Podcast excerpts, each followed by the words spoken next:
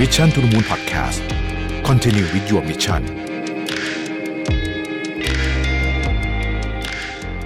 สวัสดีครับยินดีต้อนรับเข้าสู่ Mission to the Moon Podcast นะครับ คุณอยู่กับประวิทยานุสาหะครับ วันนี้จะมาชวนคุยเรื่องของ emotional validation นะฮะหรือว่าการยืนยันความรู้สึกกันและกันแบบไม่ได้คิดไปเองนะครับ เราอาจจะเคยได้ยินคำพูดประมาณนี้ว่า ไม่เห็นเป็นไรเลย เราเคยเจอหนักกว่านี้อีก คนนั้นก็เจอหนักกว่านี้อีกอะไรแบบนี้เนี่ยนะฮะบางทีเราอาจจะเคยระบายอะไรให้ใครสักคนฟัง แล้วก็คำตอบที่ได้มาเรารู้สึกว่าอมมันไม่ค่อยใส่ใจเลยอะเหมือนคำตอบมันดูแบบ แบบไม่ได้ช่วยแก้ปัญหาเราหรือไม่ได้ไม่ได้เป็นในทิศทางที่เรารู้สึกว่า เออมันเป็นคำตอบที่เราอยากได้นะครับเออหรือไม่ก็บางทีบางคนเปลี่ยนไปพูดเรื่องตัวเองเลยก็มีนะฮะทั้งทั้งที่เราอุตส่าห์เปิดใจแสดงความรู้สึก เล่าเรื่องที่ไม่สบายใจออกมาอย่างเต็มที่นะครับ แต่ความรู้สึกของเราคือทำไมเขาถึงไม่ไม่ฟังเราเลยนะฮะจะเป็นยังไงเมื่อมีแต่คนได้ยินเราแต่ว่าไม่มีคนรับฟังเราจริง ๆ นะครับ เพราะเรารู้สึกว่าพูดไปก็ไม่มีใครฟังหลายครั้ง เราก็เลยเลือกที่จะเก็บความรู้สึกไว้แทน อย่างไรก็ตามในการทำแบบนี้บ่อยๆ อาจจะไม่ดีต่อสุขภาพจิตได้นะครับ เพราะจริงๆแล้วเนี่ยการยืนยันความรู้สึก หรือที่เราเรียกภาษาอังกฤษว่า emotional validation เนี่ย หรือการรับฟังความรู้สึกของอีกฝ่ายเนี่ยสำคัญกว่าที่เราคิดคำถามคือ ทุกวันนี้เนี่ยมีคนรับฟังเราหรือเปล่านะครับ แล้วก็สำคัญกว่านั้นคือ เรารับฟังคนรอบข้างมากพอหรือยังนะครับ เรามาดูจิตใจกันและกันผ่านการรับฟังอย่างตั้งใจกันเถอะนะครับ emotional validation เนี่ยนะฮะคือกระบวนการการเรียนรู้และทำความเข้าใจความรู้สึกของผู้พูด พร้อมทั้งแสดงออกให้พวกเขารู้ด้วยว่าเรากำลังรับฟังอยู่นะ แล้วก็เป็นการรับฟังอย่างจริงใจ เพื่ออีกฝ่ายรู้สึกว่า สิ่งที่พวกเขาเผชิญเนี่ยเป็นเรื่องจริง และมีคนรับรู้แล้วก็ไม่ใช่เรื่องเล็กนะครับบางทีเวลาเราฟังเนี่ยเรารู้สึกว่าเรื่องมันไม่เห็นมีอะไรเลย แต่จริงสำหรับเขานี่มันเป็นเรื่องใหญ่มากนะฮะการยืนยันความรู้สึกนั้นเนี่ย ตรงกันข้ามกับการไม่รับฟังหรือว่า emotional invalidation นะครับซึ่งก็คือการที่ความรู้สึกของอีกฝ่ายถูกมองข้ามปฏิเสธ หรือตัดสินอย่างการตอบรับส่งๆ หรือว่าเปลี่ยนเรื่องพูดนั่นเองนะครับ โดยเฉพาะเวลาเราคุยกับอาจจะเป็นคนที่อายุต่างกับเราเยอะๆอะไรแบบนี้เราจะรู้สึกว่าเรื่องมันจิ๊บจอยมากนะฮะเพราะฉะนั้นเนี่ยเราก็อาจจะทำแบบนั้นได้ แต่ว่าก็มีคนตั้งคำถามว่าอ้าวเฮ้ยถ้าเกิดเราไม่เห็นด้วยกับสิ่งที่ฝ่ายกำลังเล่าล่ะนะครับ นี่แหละฮะคือประเด็นของวันนี้ emotional validation หรือว่าการยืนยันความรู้สึกของอีกฝ่ายเนี่ยไม่ได้หมายความว่าเราต้องเห็นด้วยกับความคิดนั้นเสมอไปนะครับ แต่มันเป็นการแสดงออกให้เราเนี่ยบอกว่าเรากำลังรับฟังในสิ่งที่เขาพูดนะฮะให้เขารู้สึกได้นะครับ โดยไม่ได้พยายามเปลี่ยนความคิดหรือตัดสินพวกเขาแต่ประการใด แล้ว การรับฟังคนอื่นนั้นสำคัญยังไงนะครับการรับฟังนั้นสำคัญมาก โดยเฉพาะกับคนที่เรารักนะครับ เพราะเป็นการแสดงออกถึงความใส่ใจและยอมรับพวกเขาอย่างที่เป็นนะฮะเป็นเรื่องที่สำคัญมากจริง ๆ ในประเด็นนี้ ยิ่งไปกว่านั้นเนี่ยการรับฟังโดยไม่ตัดสินยังเป็นการกระชับความสัมพันธ์ให้แน่นแฟนมากขึ้นอีกด้วยนะครับ ลองจินตนาการดูนะครับ ว่ามันจะดีสักแค่ไหนหากมีใครที่รับฟังเราอยู่ โดยที่ไม่รีบตัดสินว่าเรื่องนั้นถูกหรือผิด เมื่อเรารับฟังอีกฝ่ายหนึ่งนอกจากว่าจะเป็นการแสดงให้เห็นว่าพวกเขาสำคัญต่อเราแล้วเนี่ย มันยังเป็นการช่วยให้อารมณ์ที่บางทีตอนนั้นของอีกฝ่ายกำลังรุนแรงอยู่เนี่ย มันลดลงด้วยนะครับ ยกตัวอย่างเช่น คนที่กำลังโกรธมากๆ หรือว่าเศร้ามากๆ หากได้ระบายออกมาเนี่ย อารมณ์ลบพวกนั้นเนี่ยจะบรรเทาลง งานวิจัยพบว่าการเป็นที่ระบายให้ใครสักคนนี้แหละนะฮะเป็นการช่วยให้ อีกฝั่งมีทักษะในการควบคุมอารมณ์ที่ดีขึ้น ถ้าเราตั้งใจฟังเขาอย่างที่บอกโดยไม่ตัดสินนะครับ มีคนรับฟังเนี่ยดีต่อทั้งเราและเขาแบบนี้เนี่ยนะฮะแล้วในกรณีที่ความรู้สึกถูกมองข้าม ไม่มีใครรับฟังเนี่ยผลเสียจะเป็นยังไงบ้างนะครับ ผลที่ตามมาของการที่ไม่มีใครรับฟังความรู้สึกคือ emotional invalidation เนี่ยนะฮะอาจจะเปรียบได้กับการได้ยินเฉยๆ แต่ไม่ฟังนะครับ ส่งผลเสียหลายอย่าง ไม่ว่าจะเป็นด้านจิตวิทยา พฤติกรรมสุขภาพจิต ยกตัวอย่างเช่น ความรู้สึกสับสนในตัวเอง เมื่อไม่มีใครรับฟัง และยืนยันว่าสิ่งที่เกิดขึ้นนั้นเป็นเรื่องจริงนะครับ เราอาจจะเริ่มสงสัยความคิดแล้วก็พฤติกรรมของตัวเองได้ ความรู้สึกนี้เองจะนำไปสู่อาการไม่มั่นใจในตัวเอง แล้วก็ควบคุมอารมณ์ได้ยากขึ้นด้วย เพราะเมื่อพูดออกไปแล้วถูกมองข้าม หรือว่าถูกตัดสินไปเลยนะฮะโดยที่ยังไม่ได้มีข้อมูลเพียงพอเนี่ยผู้พูดอาจไม่เชื่อในความรู้สึกตัวเอง และมีปัญหาในการควบคุมอารมณ์ดังกล่าว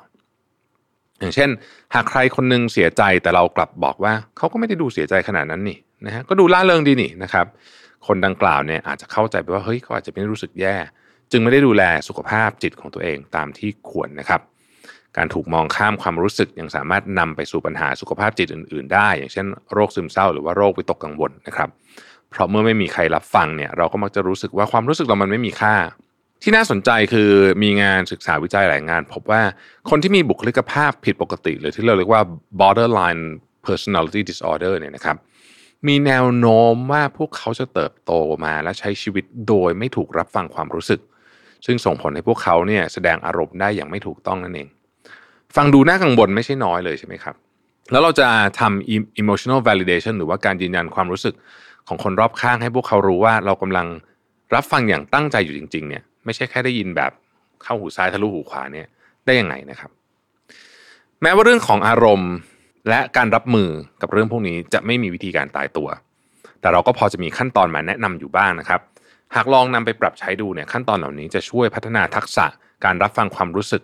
และช่วยพัฒนาความสัมพันธ์ระหว่างเรากับคนรอบข้างได้ดีขึ้นอีกด้วย ข้อที่หนึ่งที่คิดว่าเป็นเทคนิคที่ควรใช้นะฮะคือการระบุและรับรู้ความรู้สึกนะครับ ในการยืนยันความรู้สึกของใครสักคนหนึ่งเนี่ยขั้นตอนแรกคือการรับรู้ว่าความรู้สึกนั้นคืออะไร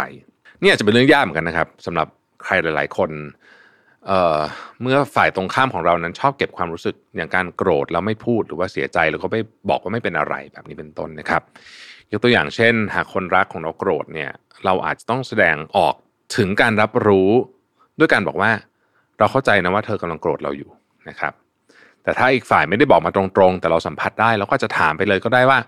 เรารู้สึกได้เลยว่าตอนนี้เธอกำลังโกรธเราอยู่เนี่ยมีเรื่องอะไรหรือเปล่านะครับเล่าให้ฟังหน่อยสิอันนี้เป็นการรับรู้ก่อนนะฮะอันที่สองครับผมคือการรับทราบต้นต่อของอารมณ์นะฮะขั้นตอนต่อมาก็คือว่า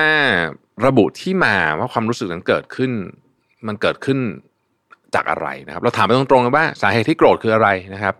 อย่างไรก็ตามเนี่ย หากอีกฝ่ายไม่ใช่คนพูดตรงๆ เราอาจจะต้องย้อนเหตุการณ์ แล้วก็ทำความเข้าใจถึงสิ่งที่มันไปทริกเกอร์หรือว่ากระตุ้นความรู้สึกประเภทนั้นออกมานะฮะอันที่สามคือช่วยยืนยันความรู้สึกนะครับ สิ่งที่อีกฝ่ายรู้สึกจะสมบูรณ์เมื่อการสื่อสารออกมาโดยมีฝ่ายที่รับฟังนะครับและแม้เราจะไม่เข้าใจว่าทำไมเขาถึงรู้สึกเช่นนั้นนะครับ หรือเราอาจจะมองว่ามันไร้สาระเขาได้เนี่ยนะแต่เราสามารถยืนยันได้โดยแสดงให้ฝ่ายรู้ว่าเราฟังอยู่แล้วเราเข้าใจ เข้าใจว่าเขามีความรู้สึกนี้ นะครับโดยยังไม่ต้องตัดสินอะไรทั้งสิ้น สมมุติว่าคนรักของเราโกรธที่เรามาสาย 15 นาทีนะครับเราจะรู้สึกว่า 15 นาทีเองนะครับแต่สำหรับเขาอาจจะไม่เอง เราก็สามารถสื่อสารออกไปได้ว่า เรารู้ว่าเธอโกรธเราเพราะเรามาสาย 15 นาที ที่เป็นแบบนั้นเพราะว่ารถมันติดมากๆ เราไม่ได้ตั้งใจจะทำให้เธอโกรธ แต่เราเข้าใจนะ ว่าเธอรออยู่เธอก็เลยรู้สึกหงุดหงิดเป็นต้น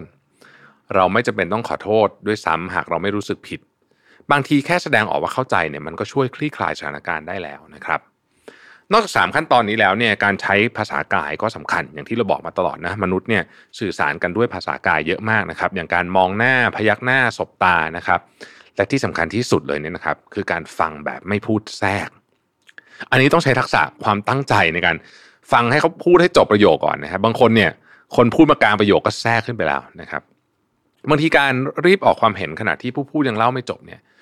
อาจจะถูกมองหรือส่วนใหญ่ด้วยซ้ำเนี่ยถูกมองว่าเป็นการตัดสินอีกฝ่ายหนึ่งก็ได้ว่า สิ่งที่เธอพูดอยู่ให้ฉันไม่เชื่อฉันเลยตัดเธอกลางประโยคเลยแบบนี้เป็นต้นนะครับ มีหลายวิธีที่จะสื่อให้อีกฝ่ายรับรู้ว่าเรากำลังรับฟังและเข้าใจ แต่ก็มีอีกหลายประโยคที่ควรเลี่ยงอย่างเช่น ไม่เห็นเป็นไรเลย ไม่ใช่เรื่องใหญ่เลยโอ้ยเรื่องแค่นี้เองทำเป็นคิดมากไปได้นะฮะหรือว่าเธออ่อนไหวไปหรือเปล่าคิดมากไปเองหรือเปล่านะครับ หรือบางคนบอกว่าเล่าเหตุการณ์ที่ตัวเองเคยลำบากกว่านั้นอีก สมัยตอนเด็กๆนะฉันลำบากกว่านี้อีกนะฮะคำพูดแบบนี้เนี่ยมีแต่ทำให้ฝ่ายรู้สึกแย่ การช่วยยืนยันความรู้สึกถือเป็นสิ่งดีๆ ที่เราสามารถที่จะมอบให้แก่คนสำคัญของเราได้ ไม่ว่าจะเป็นเพื่อนคนรักคนในครอบครัว อย่างไรก็ตามเราต้องตระหนักเสมอว่า การรับฟังเป็นเพียงแค่การช่วยเหลือด้านอารมณ์เบื้องต้นเท่านั้นนะครับ